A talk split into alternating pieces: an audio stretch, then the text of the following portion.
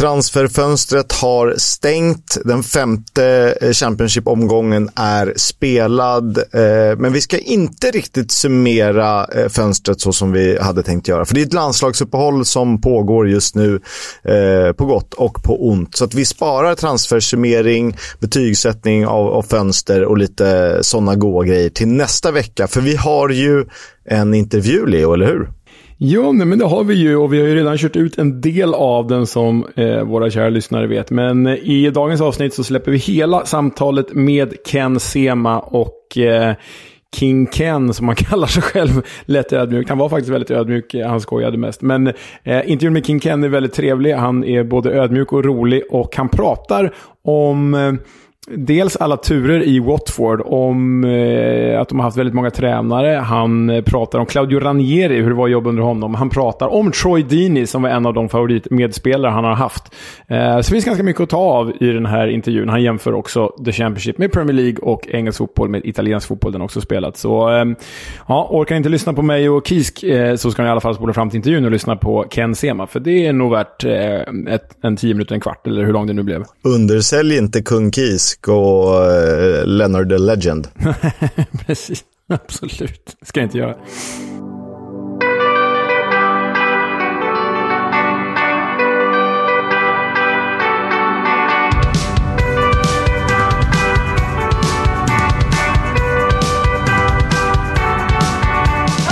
Du lyssnar på Football's Coming Home, en podcast om Championship, League 1 och League 2 med mig, Oskar Kisk, och Leonard Jägerskiöld Welander, alltjämt ständigt närvarande. Om en lite sjuk idag, lite darr på rösten känner jag, men så får det vara. Det är kanske för att skolorna har börjat igen och bakterierna börjar spridas ordentligt på allvar återigen. Men det går ju lite sjukdomar, peppar peppar. Jag tar i olika attiraljer här i studion, så har jag sluppit i alla fall. Men du har lite host och det är fler i närheten som glider runt med sargade halsar och snokar. Så är det. Sen är väl jag säkert härjad också efter det 3 dagars bröllop jag var på i helgen på Gotland. Men du, jag ska ta med mig en sak in i podden därifrån, och vet du vad det är? Du vet vad det är, men våra kära lyssnare vet inte vad det är. Jag hamnade till bords med en engelsman som är greenkeeper på Arninge GK här utanför Stockholm. Men det var liksom inte huvudgrejen, utan han är born and raised Plymouth. Har varit på Home Park, hejar på The Pilgrims, och men middagen varade 5 timmar. Jag tror att det är typ 3,5 av de timmarna så pratade vi om Plymouth och Balimumba och Connor Hazard och allt vad de heter. Så det var roligt. Han pratade om Bojan Djordjic och Terry West. Det var roliga timmar. Lyssnar han på podden är den stora frågan. Jag tror att det här blir första avsnittet han kommer att lyssna på. Jag lovar att nämna honom. Helt rätt svar. På tal om Plymouth Argyle och den omgången nummer 5 i ordning som har spelats, så tittade jag lite, så tänkte jag så här: det här är nog den sjukaste omgången sen vi började med podden i augusti 2021. Alltså i typ 2 säsonger och 10 avsnitt då. Det här var ju liksom verkligen en omgång där oddsen bara ställdes på ända, och ingenting man hade förväntat sig blev som det blev, mer eller mindre. Det var nästan tvärtom i alla matcher. Vi kan väl börja med den alfabetiskt tråkigaste då. Den som kanske var mest vänt. Birmingham Millwall 1-1. Ja, men Birmingham Millwall, det luktar ju 1-1. Vi kan ju riva av den, så kan vi gå till alla sjuka grejer sen. Ja, det var ju ett dunderkryss på förhand, och det blev ju också ett dunderkryss 1-1. Så mycket ett kryss att vid ställningen, det var i och för sig ställningen 0-1, men det han som är att missas en straff här från Birmingham Hall genom Scott Hogan. Då ledde ju för sig Millwall med 1-0 redan. Men det var liksom så mycket kryss så att Birmingham kände att de kunde ge bort ett givet mål. Annars hade ju Millwall tagit ledningen genom Kevin Nisbet, som gjorde mål för andra matchen i rad, va? Nyförvärvet från Hibs. Det var en frispark faktiskt. Det kändes oväntat från en skotsk anfallare, måste jag säga. Ja, särskilt i och med att man har Sian Fleming, som mig veterligen borde vara en första skytt, och det här är redan i 6:e minuten, så det är inte så att Sian Fleming har skjutit bort sig. Men jag tycker att han slog ett par fina frisparkar förra säsongen. Jag kommer dock inte ihåg om han gjorde något mål på rak arm. Nej, det kommer inte jag ihåg heller, men det känns ju som Sian Fleming borde kliva in och ta den där. Men Kevin Nisbet visade an att det var ju faktiskt en ganska bra frispark. Måste ju säga att om vi ska bara toucha Gaffer lite grann. Sian Fleming måste ju den här säsongen hittills vara den sämsta investeringen man kan ha gjort. 9 kostar han på mittfältet och han levererar inte alls. Så han är bytt ut nu faktiskt. Men han är väl en av anledningarna till att Millwall har öppnat lite svagt. Det här krysset i en förhållandevis jämn och rättvis sättet match kändes som lite också ett fall framåt. Nu vann man ju senast och så poäng här. Det är ändå som att man börjar hitta tillbaka till det Millwall som Gary Rowett tog till playoff-utmanare. Ja, absolut. Och de hade ju faktiskt en seg start förra året också och var ju bara en match från att sluta på playoff då. Så jag har absolut inte räknat bort dem. Jag tycker till och med att de har gjort som vi får återkomma till nästa vecka, ett av sommarens bästa fönster i The Championship. Så det kan nog bara bli bättre och uppåt för Millwall. Birmingham dock, Jay Stansfield, mål för andra matchen i rad, spelat 2 matcher för Birmingham nu, gjort 2 mål. Vilken supertalang det här verkar vara, Kisk. Mm. Superspelare, och kul att man kombinerar Jay Stansfield med Scotty Hogan och Lukas Jutkiewicz och den typen av profiler, eller stofiler om man så vill. Lukas Jutkiewicz tittar ju uppåt på all-time skytteligan i den här serien. Birmingham missade faktiskt chansen att ta fjärde segern i följd i Championship sedan 2018. Ja, och det säger väl om vilken säsongsinledning Birmingham har haft. Alltså, de spelar ju jättebra och tar poäng därefter och... Återigen, vi kommer prata om de som är de bästa övergångsfönsterna den här sommaren nästa vecka.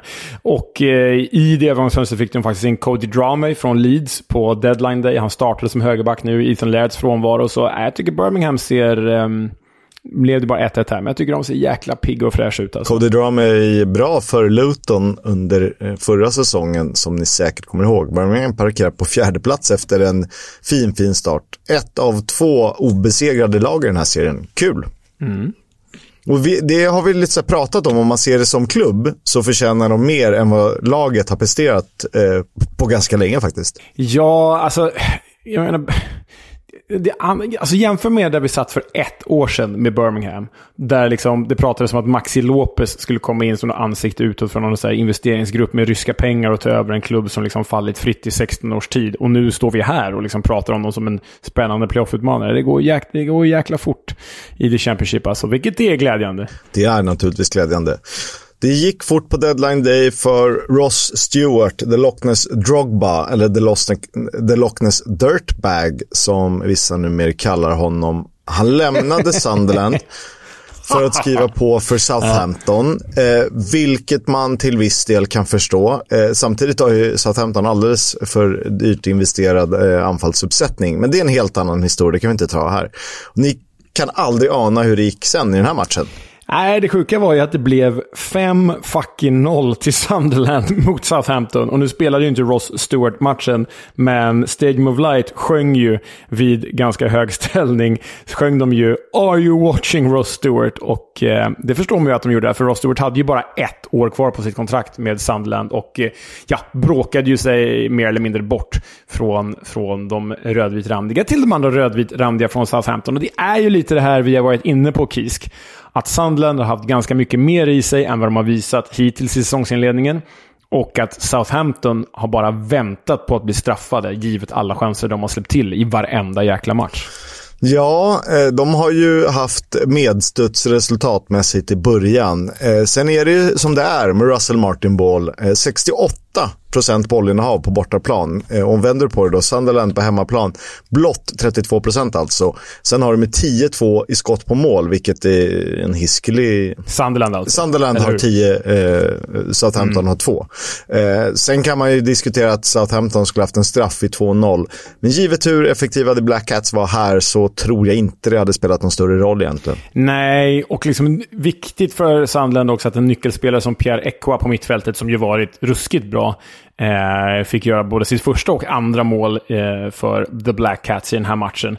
Och Jack Clark fick göra mål efter 1 minut. Bradley Dack, som fortsätter vikariera som någon slags låtsasanfallare, fick göra mål. Och sen Christopher Rigg då, som satte 5-0. Vad blir han? Alltså yngsta målskytten i The Championship sedan Jude Bellinghams dagar. Det är inte så länge sedan, det är bara något år sedan, men ändå. Ja, det är fint. Joe Bellingham startade som nia för Sunderland och storbror Jude då, numera i Real Madrid. Hans nummer har ju pensionerats av Birmingham City. Han såg matchen med Sunderland-tröja. Och det är väl okej. I dagens moderna fotboll så finns det ju ganska många värre övertramp, tror jag.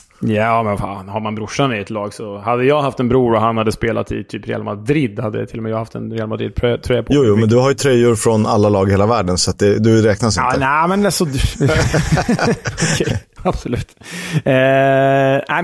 Jag tycker ändå det här var en liten fingervisning om att Sunderland har jäkla mer att ge, även om det ska bli spännande att se vem som ska ersätta Ross Stewart. Nu värvar de väl 2 anfallare på deadline day. 2 anfallare som ingen av oss har talat om egentligen. Och sen Southampton, det är klart de inte är 5-0 dåliga i varje match, men den där defensiven, den kan vara negativt avgörande för dem den här säsongen, skulle jag säga. Det ska bli intressant att se. De är ju faktiskt på minusmålskillnad nu, trots att de ju tagit 10 poäng. Intressant. Och släppt in flest mål i hela serien.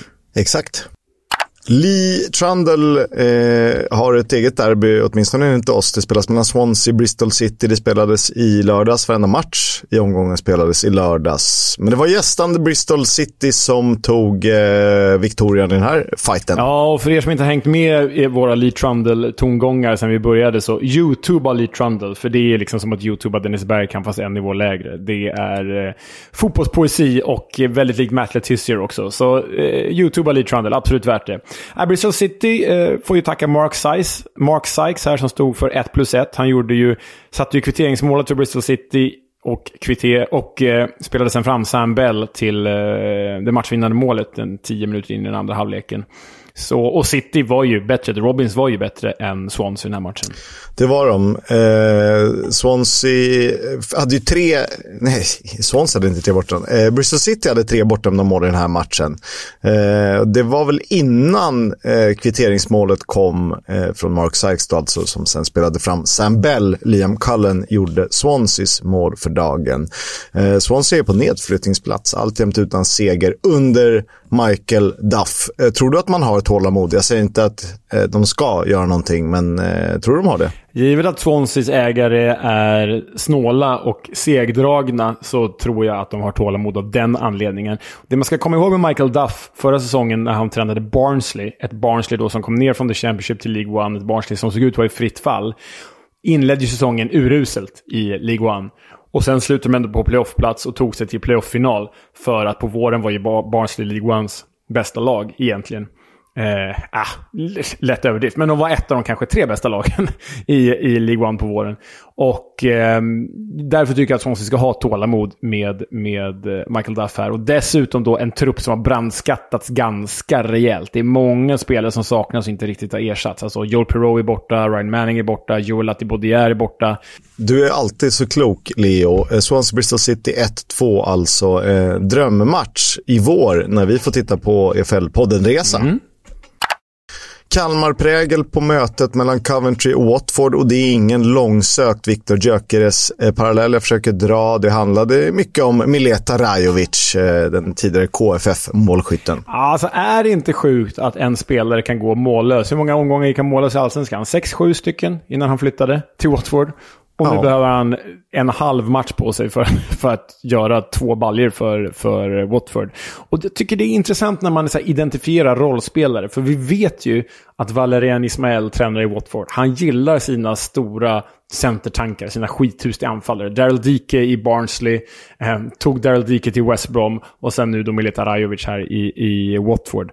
Också typiskt att vi intervjuar Ken Sema före den här matchen, pratar om varför Watford inte gör några mål, för de hade ju bara vid det tillfället gjort mål i 1 av 4 matcher, och så gör de här plötsligt 3 i matchen efter intervjun. Lite typiskt. Ja, det är det. Och han är också en sån här expert på att nosa upp lägen, som att han vet var bollen ska hamna. Det finns ju de anfallare som har galen timing. Han är definitivt en av dem. Van Ewijk spelar i Coventry, nyförvärv för säsongen. Fin frispark till det som då blev 1-1, kvitterade Rajovic första av 2 mål. Sen lite senare i matchen bjuder ju Wesley Hood på en lite intressant självpåse.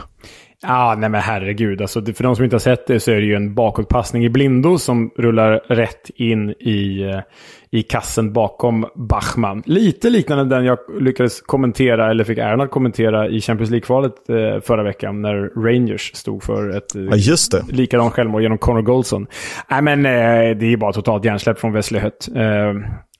Tycker ju faktiskt att dessförinnan då har ju Daniel Bachmann räddat en straff på ett galet sätt också, riktigt bra straffräddning, men jag tycker nästan att han ska ha Milan van Ewijks frispark. Vad säger du om det? Jag tycker Daniel Bachmann, som ju var kanske topp 3 av målvakter förra säsongen, topp 5 definitivt, alltså han har börjat väldigt upp och ner. Det känns rörigt. Han blandar och ger. Alltså straffräddningen är ju av yppersta elitklass, medan jag tycker att han borde kunna kanske plocka frisparken och kanske vara med på någonting till under säsongen. Det är lite, jag tycker det är lite för rörigt. Ja, på tal om rörigt då, Coventrys anfallstrio, alltså Ellie Sims har inte alls sett ut som den anfallare han gjorde i Sunderland förra hösten. Han kämpar fortfarande för Coventry, och Hadji Wright gjorde ju mål i debuten där och sen har han inte gjort så mycket mål. Det är Matt Godden going strong, kvitterar till 3-3 87 minuter i den här matchen. Vad var det, hans typ fjärde mål den här säsongen? Sjukt. Han har väl gjort 3 den här säsongen, va? 3, ändå starkt från en spelare som egentligen inte borde vara bärande, när då Coventry tog sitt 3:e raka kryss. Vad det nu säger om Coventry får ni analysera lite själva. Ipswich Cardiff slutade 3-2 och det var en stark jävla vändning av Ipparna. Ja, men en turlig jäkla vändning också. Visst, Cardiff hade gått upp till både 0-1 och 0-2. Aaron Ramsey och Joe Rawls. Bra 2-0-mål tyckte jag där. Och sen är ju då Nathan Broadhead, som har sett väldigt fin ut så här i säsongsinledningen, som sätter 1-2 innan Freddie Ladapo kan göra en dubbel. Ipswich försökte ju sälja honom hela transferfönstret, lyckades inte med det. Han svarar med att göra en dubbel här då. Men det är en sjuk dubbel. Hur ska jag beskriva hans andra målkisk? Fan, bara får den i ansiktet. Det är för er yngre lyssnare, det är sånt som bara sker i tv-spelens värld. På FIFA kan man göra sådana mål. När liksom, bollen bara ska in, det har liksom bestämt sig. Det är nästan magnetisk kraft. Ja, men han blir ju typ rensad i ansiktet och så går han in i mål. Fantastiskt. Ja, Ipswich skiter i serierna ser ut. De ser faktiskt inte jättebra ut, men poäng tar de nästan hela tiden. Jämnt överlag, inte helt orättvist skulle man vilja säga. Fortsatta skadeproblem för Josh Bowler i Cardiff. Callum Robinson alltjämt utanför truppen och Ike Ugbo startade på bänken. De har roterat lite med chansen istället. Jag tycker att de borde, av det jag sett av Cardiff så borde ju Ugbo ha en startplats, tycker han, och Aaron Ramsey har väl sett bäst ut i det där laget. Man kanske hade en skadekänning. Vad vet jag? Din gamla favorit, Colin Grant, framspelare till Ramsey i alla fall. Kul att han får göra poäng. Jag försöker liksom skohorna in honom i alla körscheman bara för att få nämna hans namn, eftersom jag hyfsat misslyckat tippar någon som skyttekung. Leeds Sheffield Wednesday slutade 0-0. Ja, i detta Yorkshire-derby, och det här kändes väl ganska konstigt ändå när Leeds ändå fått in flera bra värvningar på slutet, när de gör 4 mål i förra omgången och när Sheffield Wednesday bara har sett supersämst ut. Inte bara som Championship sämsta lag utan som IFLs, hela IFLs sämsta lag. Och så blir det 0-0 i en svår bortamatch. Nej, jag vet inte vad man ska säga här mer än att vilken oväntad poäng för Wednesday. Ja, särskilt eftersom att gästerna vann skottstatistiken på Ellen Road. Det borde inte höra till vanligheterna. Det är helt ologiskt. Jed Spence, Glenn Kamara fick debutera för Leeds när de kom in sent. Jag vet inte om man ska säga så mycket mer. Känslan givet fönstret och hur det stängde är ju att Leeds kommer lyfta. De har ju någonting, det är helt klart. Det har ju däremot inte Sheffield Wednesday. Nej, alltså på riktigt skulle jag typ inte bli förvånad om det där är Wednesdays enda poäng vid nyår. Så illa känns det. Nu hade de ju faktiskt fler skott i den här matchen än vad Leeds hade, men jag vet inte vad det är värt. Nej, Leeds behöver bara få ordning på det, men det är så pass lång serie, så mycket matcher, de har så pass mycket kvalitet och högsta nivå i det här. Så lite tålamod, genom lite tid så kommer det här lösa sig. Definitivt topp 6. Borde kunna hota om topp 2-placeringarna. Jag instämmer, absolut. Det lär ju Leicester definitivt också göra. Det här kallar vi för någon slags rugbyderby när de tog emot Hull. Det kan man väl säga. Ja, och det här är ju liksom två lag som börjat bra men som kanske inte skapat så mycket offensivt. Alltså resultaten har varit bättre än liksom den offensiva statistiken. Och då blev det faktiskt så att det var Hull som vann här i Leicester med uddamålet 1-0 efter mål av Liam Delap. Och det innebär att Leicester inte längre är 100%iga. Nej, det stämmer. Och de hade absolut kunnat göra ett, kanske till och med två mål i den här matchen. Men det ska ju tillskrivas då att de noterades bara för ett avslut på mål, men i all övrig statistik var de helt överlägsna, och de hade väl ett eller om det var två träffar i ramen.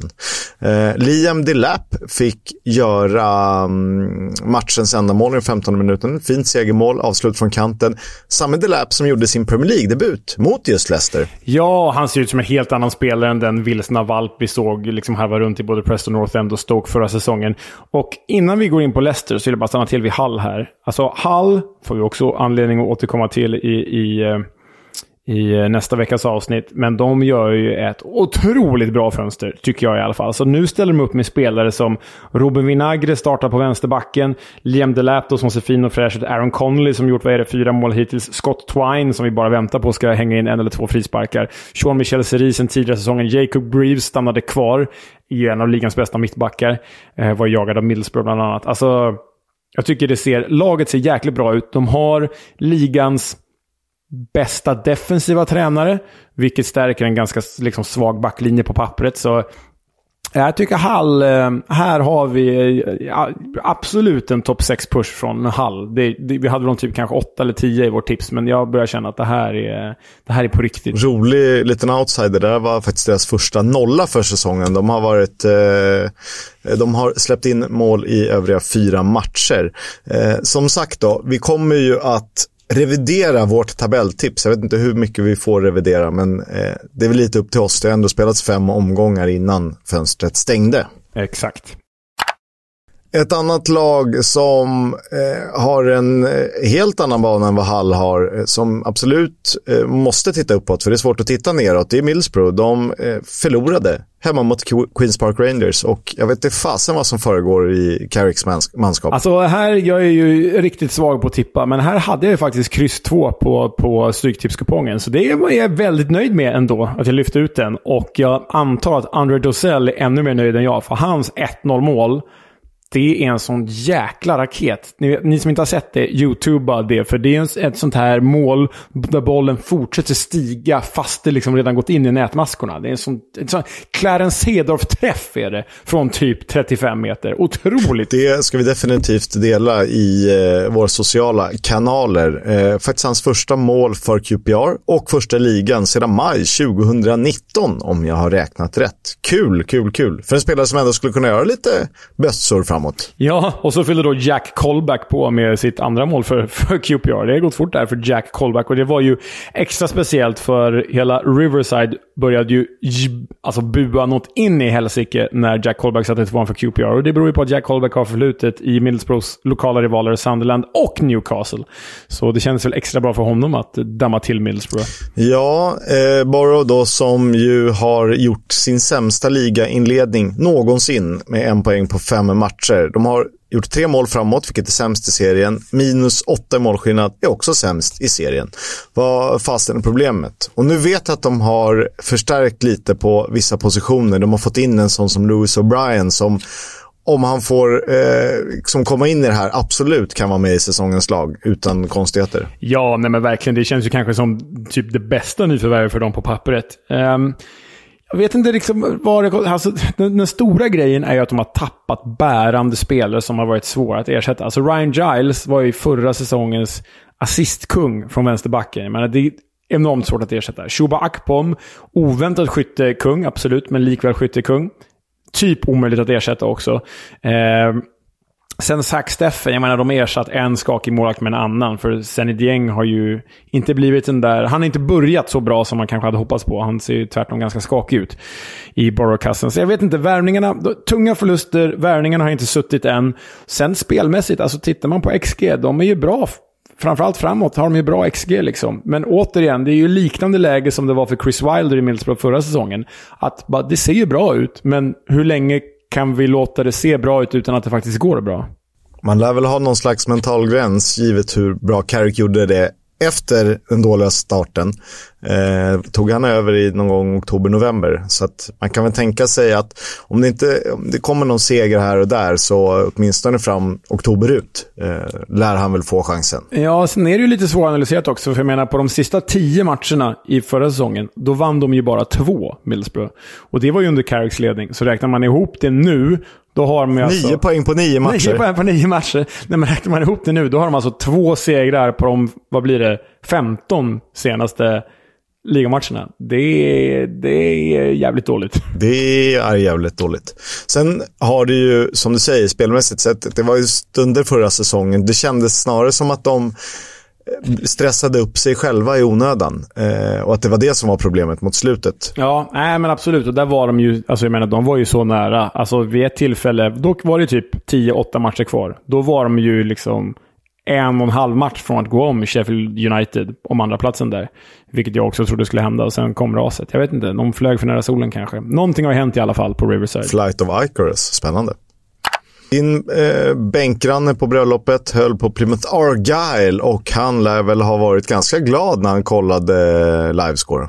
Såklart han var, för Finn Atsas gjorde 1, Ryan Hardy satte 2:an och Luke Cundall beseglade Blackburns öde med att sätta 3:an. 3-0 till Plymouth på Home Park mot gästande Blackburn Rovers med Leopold Wahlstedt allt jämt på deras bänk. Stark seger av Plymouth, men om vi ska vara ärliga så var det ju lite missvisande faktiskt. Ja, nog borde Blackburn gjort minst ett mål i den här matchen. Som de öppnade bättre tycker jag, där Plymouth snarare växte in i tillställningen.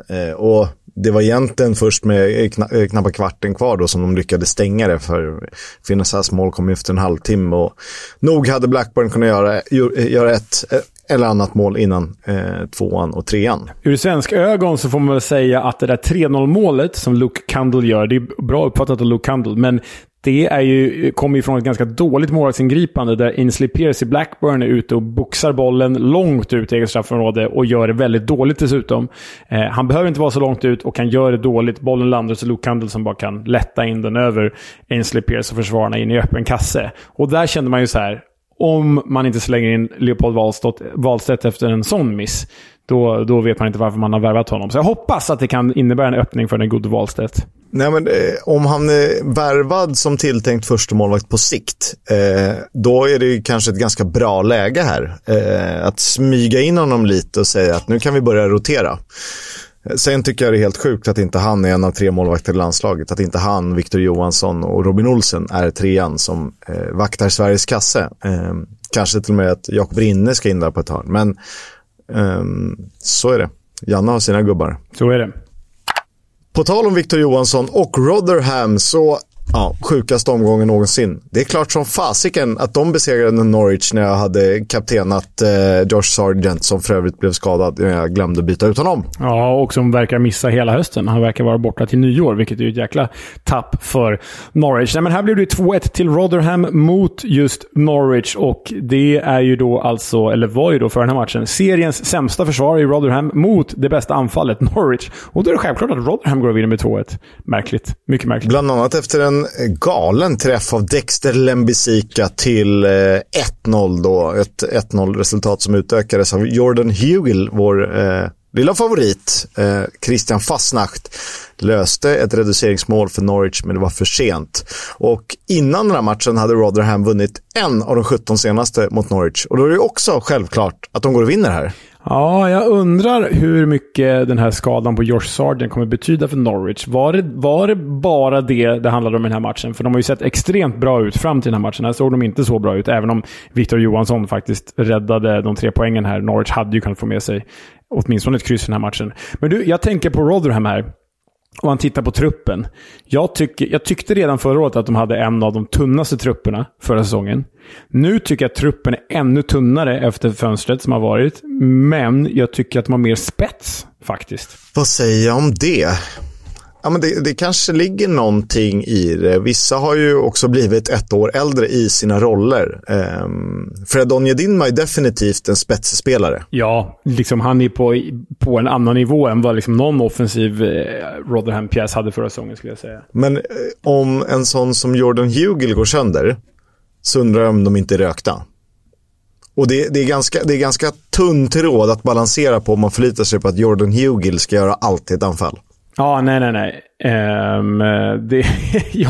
Så är det ju. Men liksom i ett Rotherham-perspektiv tycker jag ändå att de är spetsigare än förra säsongen.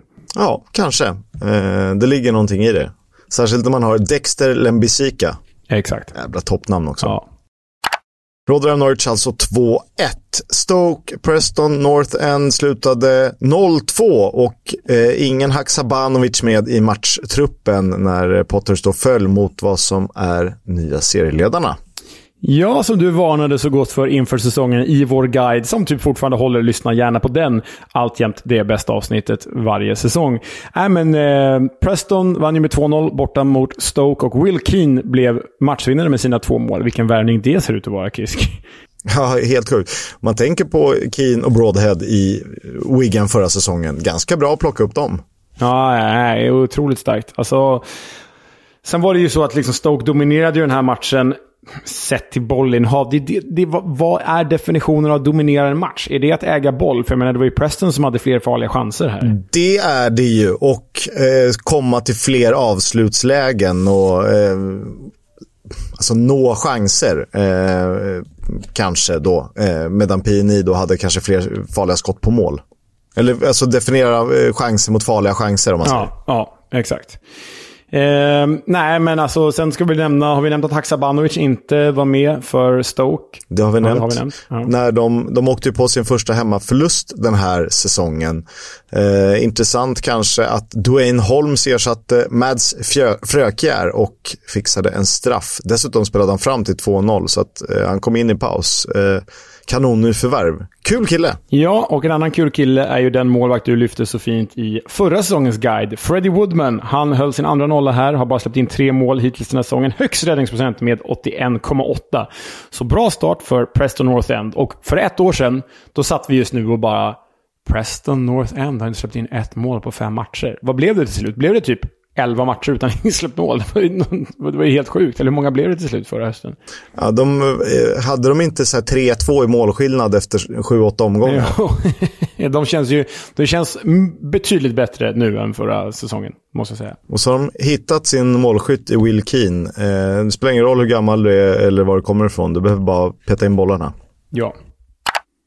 Matchens sista omgång, eller omgångens sista match om man så vill, spelades mellan West Brom och Huddersfield. Återigen ett resultat som ingen nog hade tänkt med tanke på hur bra West Brom faktiskt varit på The Hawthorns. Ja, det var ju typiskt att vi sa det i förra avsnittet att de var liksom bäst på hemmaplan i The Championship sen Corberham tog över. Och så torskade de direkt efter mot Huddersfield av den anledningen. Sent avgörande också när Jack Rodoni satte 2-1 till Huddersfield i den 90:e minuten. Ja, det var, jag tror att det var 90+6 eller något sånt där. 90+7 va? Riktigt tungt. Ja. Och dessutom fick ju nyförvärvet Delano Burgsorg göra mål för Huddersfield. Så fort man får chans att säga det namnet så måste man säga det namnet. Nej, men det här var ju, precis som hela den omgången, en superskräll igen. Och Huddersfield, det var inte det att de liksom smashed and grabbed här, utan de var ju bra också. De var bra. Oväntat bra. Det är liksom, Det hör inte till vanligheten att Neil Warnocks Huddersfield, Neil Warnock typ 73, ska göra så här bra matcher. Det man kan lyfta från baggisläger är John Swift, som vi pratat mycket om i den här podden genom åren. Han älskar det Hawthorns, 3:e målet där, 3:e matchen där också. Han är mycket bra. Det var omgången summerad, den 5:e i ordningen.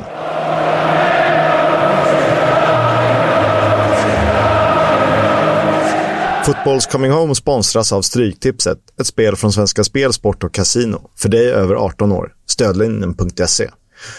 Det blev ingen som fick 13 rätt senast och lyssnade ni på genomgången så förstår ni definitivt varför. Det var ju skrällar åt höger och vänster. Veckans kupong släpps torsdag 07:00 men av de matcher man vill haka upp sig på så är ju Estland-Sverige för egen del fantastiskt rolig med en fot i respektive nation. Ukraina-England blir också en speciell match såklart. Annars kan man väl lyfta 2 intressanta matcher i League One där serieledande Exeter tar emot bottenlaget. Fina Leyton Orient. Har man inte varit på Brisbane Road Matchroom Stadium då har man inte sett livet eller något sånt där, sa Björn Ranelid. I den andra matchen ska Stevenage resa till världens ände. Carlisle. Leo då, vad blir fotbollspaus i helgen eller landslagsglädje? Vad väljer du? Det är ju aldrig fotbollspaus. Landslagsglädje kommer nog inte vara så jäkla glatt med tanke på att jag ska se Sverige spela borta mot Estland på tv med mina kompisar. Så det blir ju trevligt, men det vet du, så det kommer gå bra. Så jag tittar ju alltid på när landslagen är igång. Vad gäller League One så läste jag att ingen nykomling har fått en bättre start i League One någonsin än vad Steven Edge har fått nu under tränare Steve Evans. Så den kanske man ska spana in ändå, Steven Edge mot Carlisle just. Det är ju för finsmakaren, det måste ju erkännas. Definitivt, men vi har väl aldrig aspirerat på att vara något annat än det. Vi är definitivt för finsmakare. Jag undrar om inte Steven Edge mötte Tottenham en gång i tiden. Finns så jävla ballbild. Tottenham ställde upp med någon så här konstig 3-5-2. Ryan Nelson skulle styra försvaret. Och det enda jag kommer ihåg, mer än att jag förmodar att Spurs vann, är ett cirkustält i den amerikanska flaggans färger i bakgrunden. Du vet, så här låga läktare. Ja. Sjuk grej att jag kommer ihåg det. Ja, det är sjuk grej. Jag vill bara poängtera här, det kommer komma ett argt mejl från mig här snart, men jag noterar att i Googles spelschema så har Steven Edge fel klubbmärke. Det är sånt jag hör av mig om på fritiden. Kul liv. Tack. Vi kan väl dra lite bekräftade transfers som kom in sent under fönstret. Vi har redan sagt att Jed Spence, i högerback, gick från Tottenham till Leeds på lån. Steven Benda, målvakt, gick från Swansea till ditt Fulham. Luke Thomas, vänsterback, från Leicester till Sheffield United. Han lånas alltså ut. Dane Scarlett går från Tottenham till Ipswich på lån. Kul att följa. Lewis O'Brien, central mittfältare, potentiell säsongens lagspelare, går från Nottingham till Middlesbrough på lån. Sen har vi då Blackburn som lånat in den unge mittbacken James Hill från Bournemouth. Och därtill en liten favoritspelare här, såklart en av många, men sydkoreanen Wang Hee-jo går från Nottingham Forest till Norwich. Han har ju inte alls fungerat i Nottingham Forest, men jag som följer fransk fotboll har ju sett den här killen stänka in baljor från alla möjliga vinklar och håll och avstånd i Bordeaux, där han gjorde typ 16 mål säsongen de åkte ur ligan. Så det här är en jäkla spelare och en Josh Sargent-typ. Så det kan nog vara en ganska bra tillfällig ersättare för Sargent i Norwich. Boubakary Soumaré lämnar Leicester för Sevilla, lånas ut. Luis Sinisterra lämnar Leeds för Bournemouth, också ett lån. Medan Sebastian Revan, vänsterback, lånas in till Rotherham från Aston Villa. Försvararen Jonathan Panso går från Nottingham Forest till Cardiff på lån. Tyler Morton går från Liverpool till Hull på lån. Jamal Lowe går till Swansea, han är ju ytter. Det gör även Bashir Humphries, de kommer från Bournemouth respektive Chelsea på lån. Jeff Hendrick, trotjänaren, profilen, karaktären, Leos hatspelare, han lämnar Newcastle till och går till Sheffield United på lån, central mittfältare. Sheffield Wednesday, förlåt. Vidrig spelare, fy fan, det där kan man inte tycka om. Usch. Taylor Harwood-Bellis, kanske seriens bästa mittback förra säsongen. Han lånas in till Southampton från Manchester City och Gud vet att det är vad Southampton behöver. De kallas ju för The Saints och Gud hörsammar sådana böner. Harvey Griffiths, mittvältare, lämnar Wolverhampton för Millwall på lån. Alan Campbell, ganska rivig Luton-mittfältare med en bra bössa, går till Millwall. Kul! Mason Burstow lånas in till Sunderland från Chelsea, ett av många unga anfallslösningar. Och sen då, vad jag tycker är en riktigt bra värvning, Jadon Anthony, som vi följde för 2 år sedan i den här serien, en ytter, lånas ut från Bournemouth till Leeds. Ja, du ser, Leeds kommer snart. Jadon Philogene Bides går från Aston Villa till Hull. Han är offensiv mittfältare och kan uträtta en hel del. Timothy Pambele, han är anfallare. Han går från PSG till Sunderland. Andrew Omobamidele lämnar Norwich för Nottingham. James Furlong lämnar Brighton för Hull. Och Tom Cannon, som ju gjorde lite av en succé för Preston North End förra säsongen, går från Everton till Leicester, anfallaren. Bra värvning. Jag vill bara slänga in att Timothy Pembele är försvarare, ytterback. Han som går från PSG till Sunderland. Men länge varit en sån här gubbe som man tror på i PSG men som aldrig riktigt klarade det. Att David Wheater lägger skorna på hyllan är väl kanske inte så oväntat, men att han har så mycket glimt i ögat tycker jag är roligt. Han skrev ju på Instagram och tackade alla sina före detta klubbar, men som härlig profil så lyfte han en höjdpunkt i karriären och det var ju att han fick duscha med David Beckham. Ska vi läsa upp den här eller ska jag göra det? Den är ju ganska rolig, den är lite lång men den är ju härlig. Spelade med Johan Elmander i Bolton en gång i tiden. Think the time has finally come to hang up the boots. Thank you Borough official, Bolton Wanderers, Darlington, bla bla bla bla bla. I loved every minute of playing for you, but I won't bore you with too many sentiments and tell you the truth instead. My body hurts. I pull my calves walking down the stairs.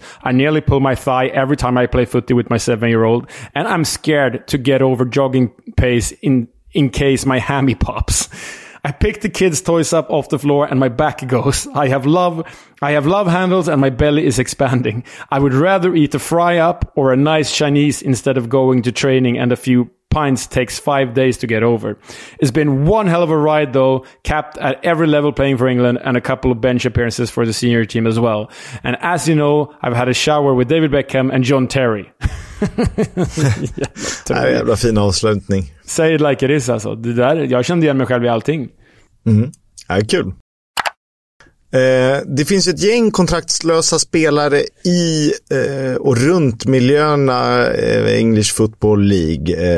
Vi behöver inte nämna alla, men vi kan väl prata om några vi tror skulle uträtta ganska bra. Och får man välja ut bland försvararna så Ryan Bertrand som vänsterback, möjligtvis vikarierande till vänster i en trebackslinje, vänster mittback. Tror jag skulle kunna göra ett väldigt bra jobb åtminstone i mitten av Championship. Absolut. Jag väljer en kille på motsatt sida, alltså en högerback. Jag tar Matthew Lowton, högerbacken som har en förmåga att göra typ en kandidat till säsongens mål varje säsong. Pålitlig ytterspringare som ju varit i både Burnley och Aston Villa. Jag tror inte han har sett att han har inte gjort det sista än på den här nivån. Skulle gärna se honom i kanske inte, jag höll på att säga Stoke, men det tror jag inte. Där finns ju Kian och Höver. Men någon annan klubb i mittskiktet skulle jag gärna se Matthew Lowton.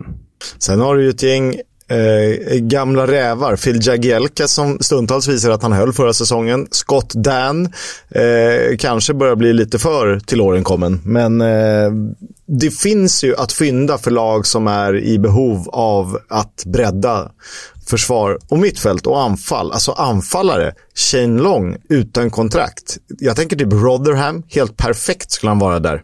Ja, får ligga på rulle på deras kontringsspel. Jag gillar ju Chris Martin väldigt mycket. Tycker att vi såg ändå ganska bra insatser från honom i ett uruselt QPR i våras.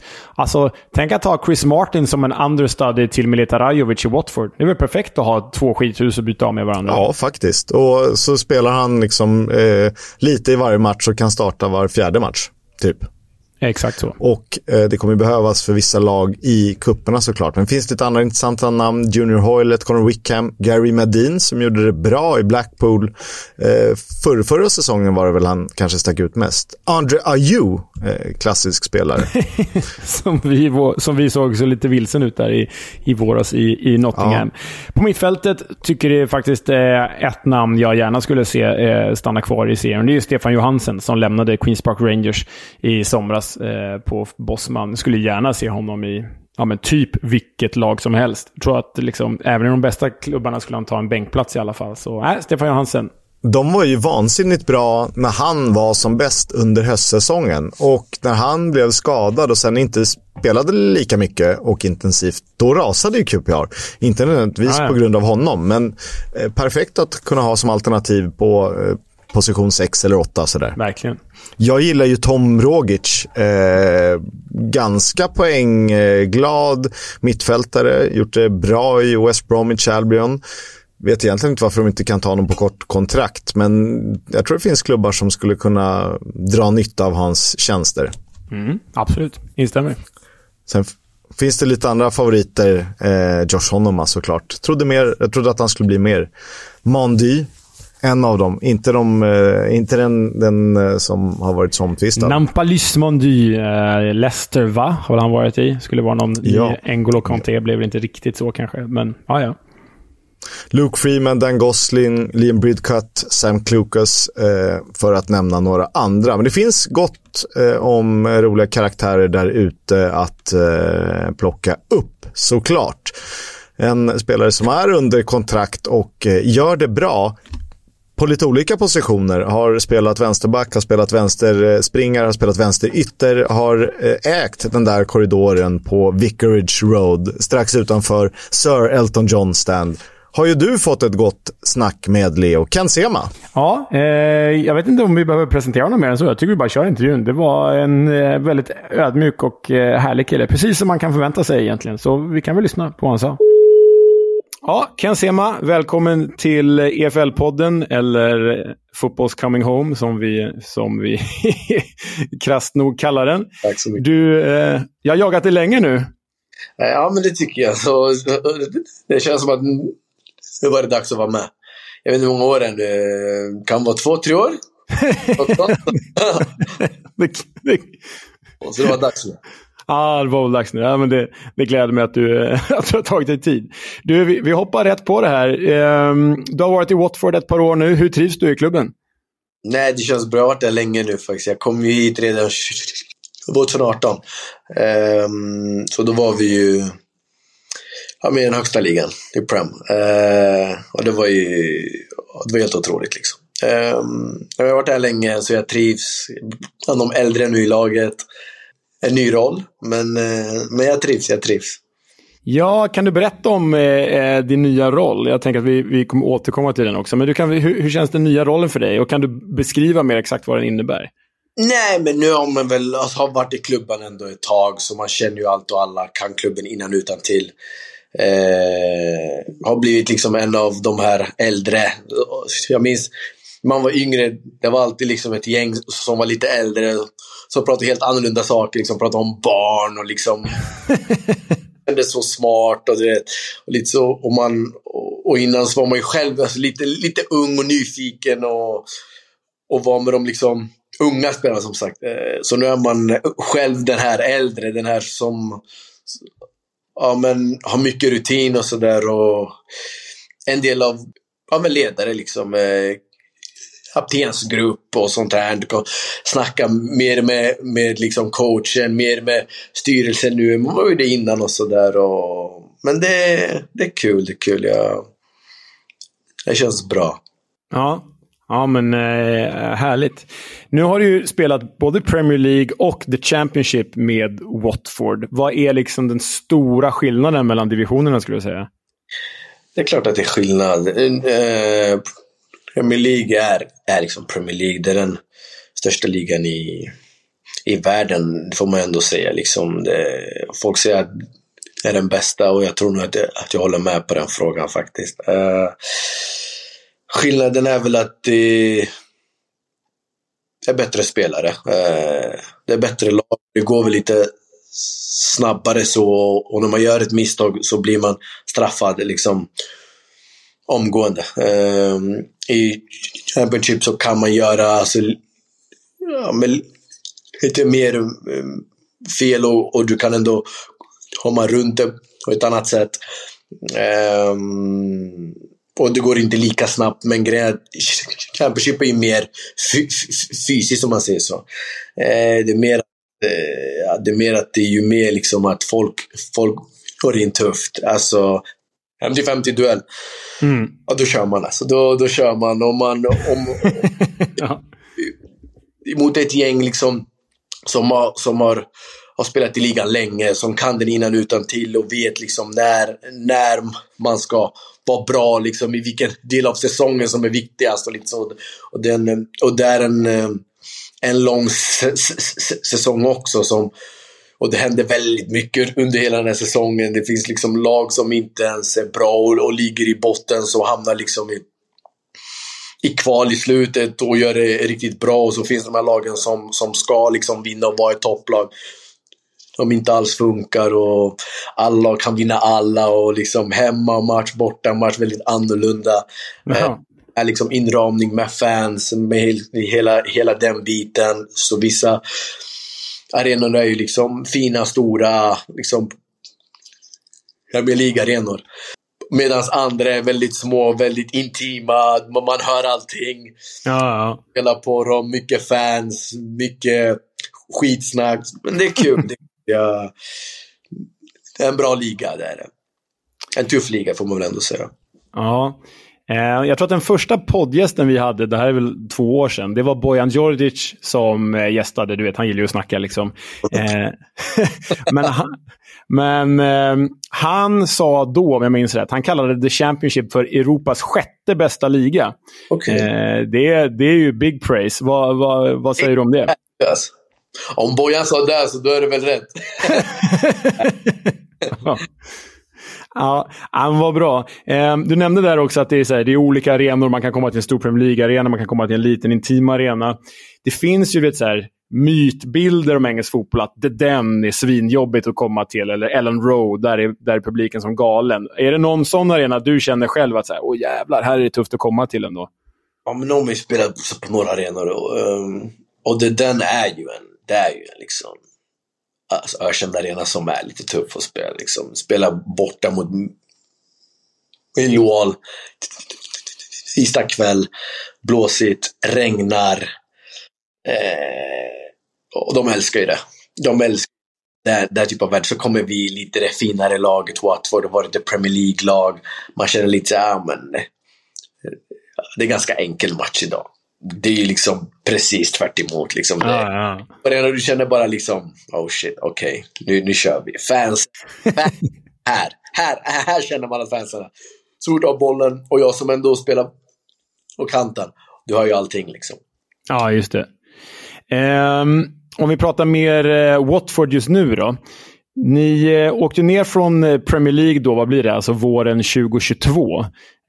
Var det självklart för dig att stanna kvar i klubben då? Eller liksom, hade du andra anbud? Hur såg du på det? Som spelare är väl aldrig självklart att vara om man ställer länge, så är det ju. Sen hade jag ett avtal liksom. Men sen har det väl alltid funnits liksom anbud och lite intressen från mig liksom, i flera år. Både runt om i England och även liksom utomlands, Italien och lite Spanien och sådär. Men och sen handlar väl lite mer om att det inte alltid är mina händer.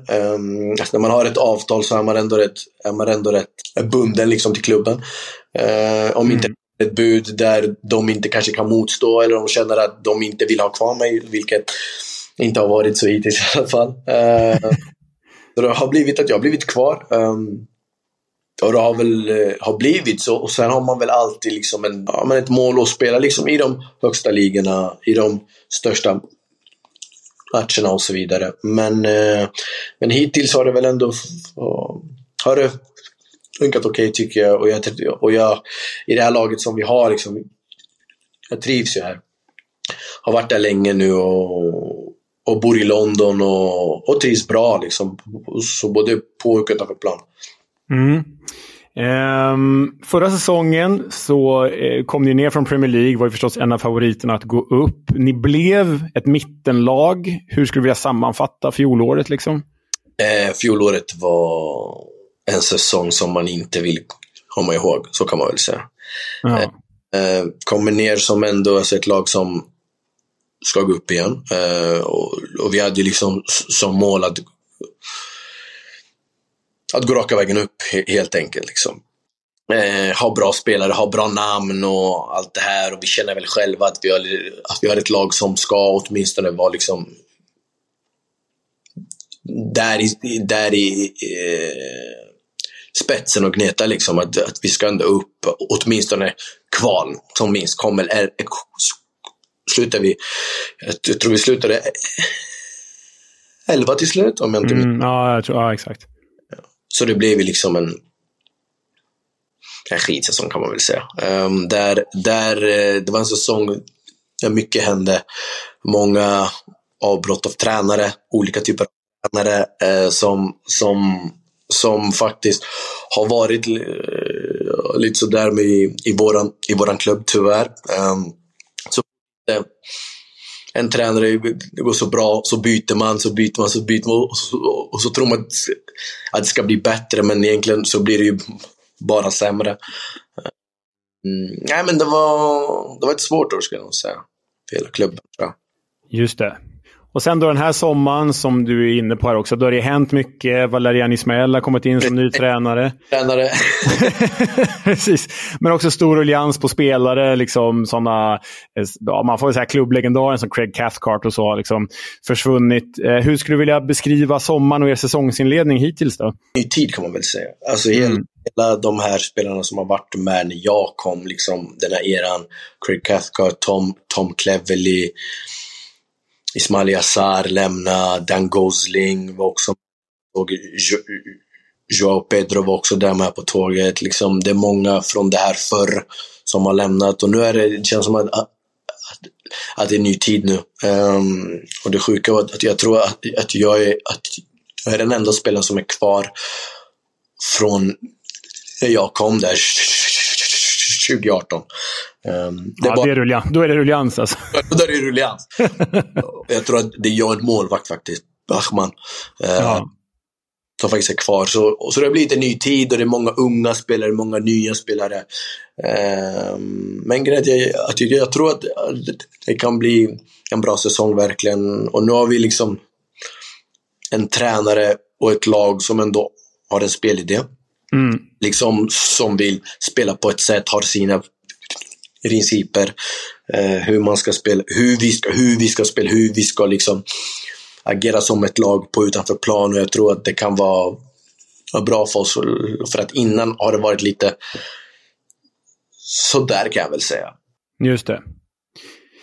Här är säsongsinledningen då. Vi ska säga att när det här spelas in så har det gått 4 omgångar i The Championship. Ni har en vinst, en avgjord, 2 förluster. Av det jag har sett så har det sett rätt bra ut. Alltså spelmässigt ser det bra ut. Ni har ju framförallt mosat Queens Park Rangers på en kvart. Och sen nu mot Blackburn senast så men det är smått osannolikt att ni inte vinner den matchen. Ni har liksom bara gjort mål i en match, men spelet ser ändå bra ut. Vad är det som saknas? Men jag håller med faktiskt. Det känns ändå som att vi borde ändå vara i toppen. Och sen säger jag inte att vi skulle ha vunnit alla matcher, absolut inte. Men det känns ändå som att vi, det är lite som du säger, att vi har spelat bra. Spelmässigt har vi gjort det bra. Vi har gjort det vi ska. Enda vi inte har gjort är väl mål, vilket är det viktigaste i fotboll. Just det.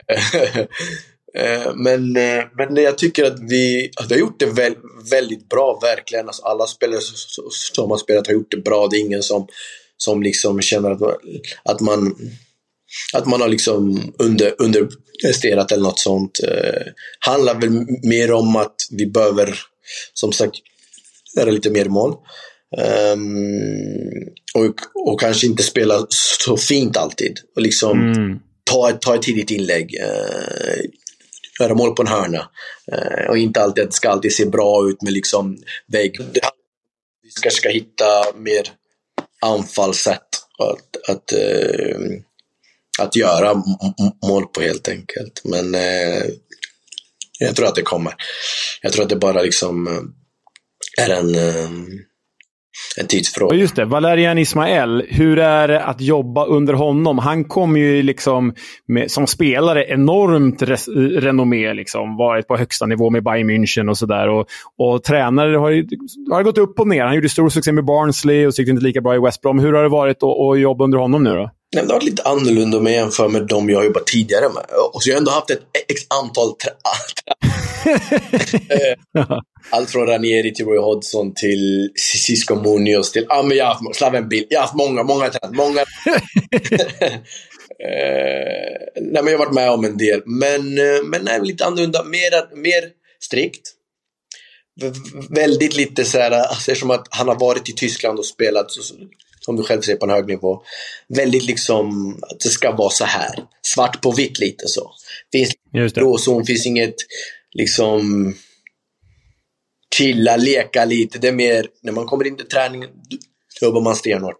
Sen efter så är det liksom, kan man göra lite om man vill. Men om det är träning så är det träning. Om det är match så är det match. Regler ska följas. Ja. Och väldigt strikt och väldigt professionellt. Och det gillar jag verkligen, liksom att det blir att du jobbar hårt, och de som jobbar hårt får spela helt enkelt. Just det.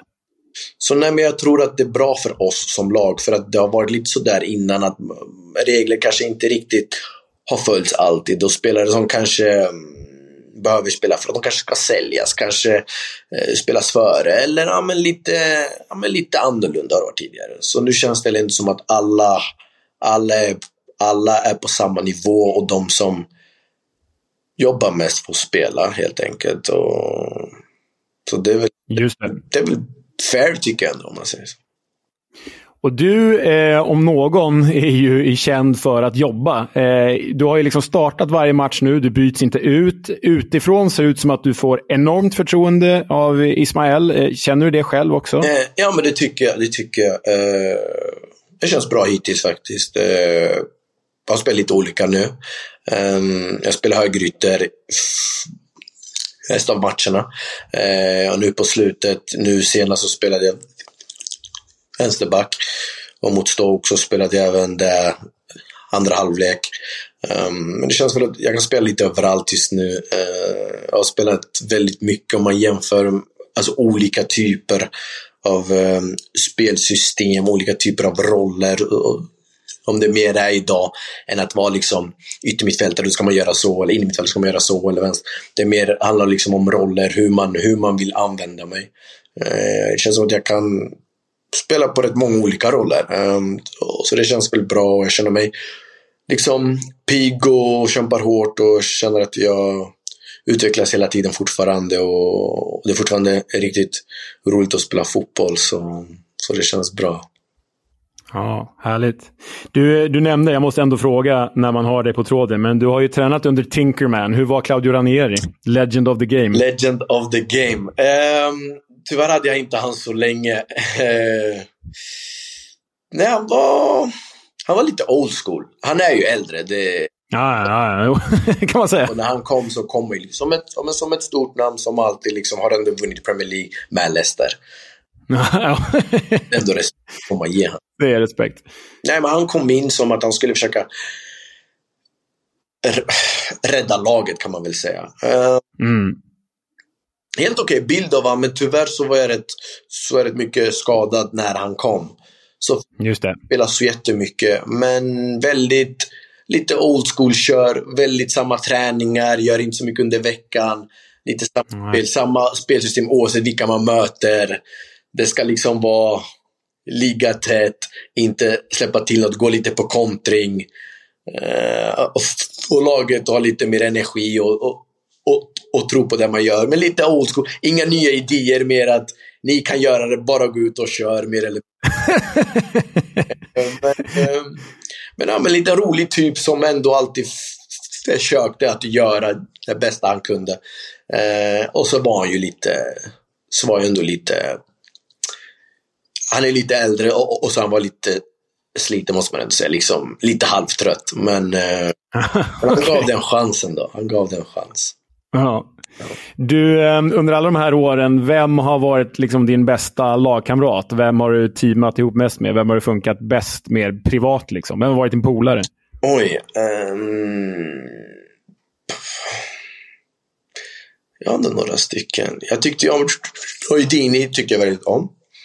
Att vi hängde så mycket utanför, men just liksom i laget och runt omkring laget och sådär, så var han nog den som tog in mig i laget och tog hand om mig när jag kom liksom. Han var alltid en som ändå fick mig att förstå vad det är jag behöver göra för att få spela, och liksom hur jag skulle agera i vissa situationer, och lärde mig rätt mycket. Så sen en sån som Adam Asina, en bra vän till mig, som Beludinese, en bra vän till mig. Chaloba också en bra vän till mig, och vi hängde rätt mycket också. Så ja, några stycken. Men det är många som jag ändå har spelat med, och många som jag har funkat med verkligen. Och sen är jag en sån här person som jag är ganska enkel att ha med att göra, kan jag själv tycka. Ödmjukt. Det är inte så svårt. Du nämnde Udinese. Du har spelat för familjen Potsos bägge klubbar, Watford och Udinese. Hur skulle du beskriva skillnaden mellan engelsk och italiensk fotboll? Jo, men det är skillnaden är väl mycket i fart. I England så går det väl lite snabbare, måste jag ändå säga, för att spelarna går mer rakt fram, om man säger det. Liksom, alltså, i Italien så ska det spelas från lagdel till lagdel, och många lag i Italien spelar lite på samma sätt. Ofta en tre där bak, två wingbacks, en sexa, två åttor och liksom två anfallare oftast. Eller spelar man 4-3-3 där man har mycket fart och så. Men oftast så spelar de mycket på samma sätt. Oftast är det kanske laget som har bättre spelare vinner i slutändan, för de kanske har mer kvalitet, lite så. Men absolut en fin liga. Jag tyckte om den väldigt mycket. Roligt att spela i Italien, och man kände verkligen det var en annan typ av fotboll, och det var även annan alltså utanför plan, det här med stadion var lite äldre, det var lite mer inte på riktigt, men mer fansen var annorlunda. Det var mer passion på något sätt. Det var mer att man hellre går och kollar fotboll och betalar en biljett än att äta. Det var liksom att kolla fotboll. Just det. Någonting annat, och allt det snackades om var liksom fotboll. Och när man hade gjort en bra match så var man bäst i världen och allting var jätte. Top player, och sen när man inte hade lika bra match då var allt skit liksom. Man var fan för det gick och så. Men jag gillar ändå det att alltid vara på tårna liksom. Och när man gör det bra då blir det liksom ros, och alla tycker om det och allting går jättebra och sådär. Men bra väder, bra mat, ska inte klaga. Så nej, men det var trevligt, det var det verkligen. Jag ska ta mig in på de sista frågorna här, men nu när vi pratar så idag har du blivit uttagen i svenska landslagstruppen igen. Det börjar kännas som en stabil återkommande pjäs där. Hur känns det med svenska landslaget? Ja, det är ganska kul att du säger det ändå. Det är ganska roligt. Ofta när man är med i landslaget blir man så här, fan vad kul liksom, och du är med i landslaget igen. Och själv känner man sig, jag har ändå varit med nu länge, alltså, jag har varit med i 6 år mer eller mindre. 17 då spelar man i Östersund, och man liksom, det var den auran. Så jag har inte varit med länge, men sen kan jag väl även själv tycka att jag kanske inte riktigt har slagit mig in. Jag har liksom spelat så mycket, så någonstans så kan jag ändå förstå att folk ändå fortfarande säger, men fan det är kul att du är med och hoppas du får spela nu och liksom, hoppas chansen kommer och att du kan visa upp hur bra du verkligen är och sådär. Absolut är roligt att vara med i landslag, verkligen. Jag tycker det är det största du kan vara med i, alltså som liksom fotbollsspelare och spela i ditt land. Det är liksom en stolthet där, och när man går liksom så här till mästerskap, det är otroligt liksom. Att vara med i EM, det är jävligt häftigt verkligen, och då känner man egentligen hur stort det är och liksom allt man har kämpat för. Just det. Och du möter de bästa i de andra länderna och så vidare, så nej, det är jättekul. Hoppas att man får spela, som sagt, visa upp sig. Ja, och där är det något som några av våra lyssnare har skickat in till oss här. Men det är ju så att platserna på det svenska yttermittfältet, det är ju jäkligt tuff konkurrens. Det är du och det är Foppa, det är Jesper Karlsson, det är Kulusevski. Alltså det är ju en otroligt bra bredd. Men då är en av våra lyssnare som ändå tycker hade en poäng här, att på vänsterbacken har vi haft problem de senaste åren. Ludde Augustinsson, förträfflig bra spelare egentligen, men har ju inte fått spela i sina klubblag de senaste 2 åren. Gabriel Gudmundsson sitter på bänken i Lille. Så det var en kille som lanserade dig som vänsterback där nu när du har spelat i Watford. Hur skulle du känna inför den uppgiften? Och nu är jag ju ändå med i landslaget som en vänsterback. Så det är lite komiskt. Det är lite kul. Nej, men absolut. Jag känner väl själv att jag kan spela där. Och göra det bra där. Och det är lite som du själv säger, att det är det är mycket folk just nu som är alltså, yttra liksom. Och då är det en sån som Elanga som du kanske också glömde och så där. Det, ja, just det, ja. Det är många spelare som är där och jag känner väl själv att jag är väl en sån spelare som kan spela lite på olika positioner och så jag kan anpassa mig efter spelsystemet. Så som liksom en vänsterback hur vi spelar i landslaget tror jag kan vara bra för mig eftersom att man brukar ändå skjuta in Foppa in i mitten så kommer vänsterbacken upp där som ett tåg, är offensiv och om vi ska försöka gå liksom för att slå ut motståndaren en mot en, vinna matchen högt, göra någonting men lite annorlunda, så tror jag att det kan passa mig bra. Det tror jag verkligen. Så får vi väl se. All right. Du, Ken, det var allt jag hade. En sista grej då kanske. Har du något tips till dem som vill besöka Vicarage Road och kolla på Watford? Ja, vilken arena. Den är otrolig. Alltså. Uh-huh. Tips var... Nej, men det är klart att ni måste besöka arenan. Liksom. Ligger bra, fin arena. Rätt så mysig. Jag är ganska stor där, så det är klart att man ska komma. Bra, det blir bra slutord. Okej, hör ni det? Alla åkte Vicarage Road och hejar på Ken. Ja. Då blir ni välkomna. Ja, roligt att höra Ken Sema. Verkar vara en väldigt, väldigt fin person. Ja, alltså jag mässade honom efter den här intervjun och sa att tack för att du tog dig tid, kul avslut, bla bla bla.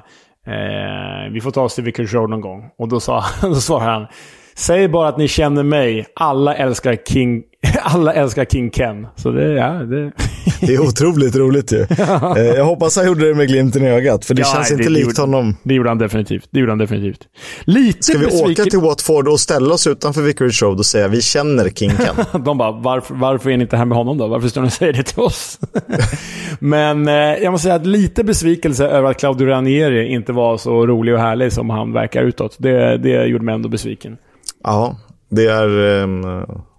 smäller man får ta. We'll have a chat about the fucking game. About your game, last few months, last few weeks. Fucking character. All good things comes to an end. Och det gäller även Lyndon Gooch, som efter 17 år i Sunderland nu har sagt farväl till Wearside. Inte riktigt klassisk veckans horn och arg tränare på presskonferens eller liksom rolig Sean Dyche skojar med reporters telefon, men ändå värt att lyfta som känslosamt ögonblick. Amongst the lows there has been so many highs as well for you personally and for the club as well, but if there's one you could single out, what do you think that would be? I think I mentioned in my statement about walking out as captain with my son. I think that is something that is just I'll never forget. That's probably the most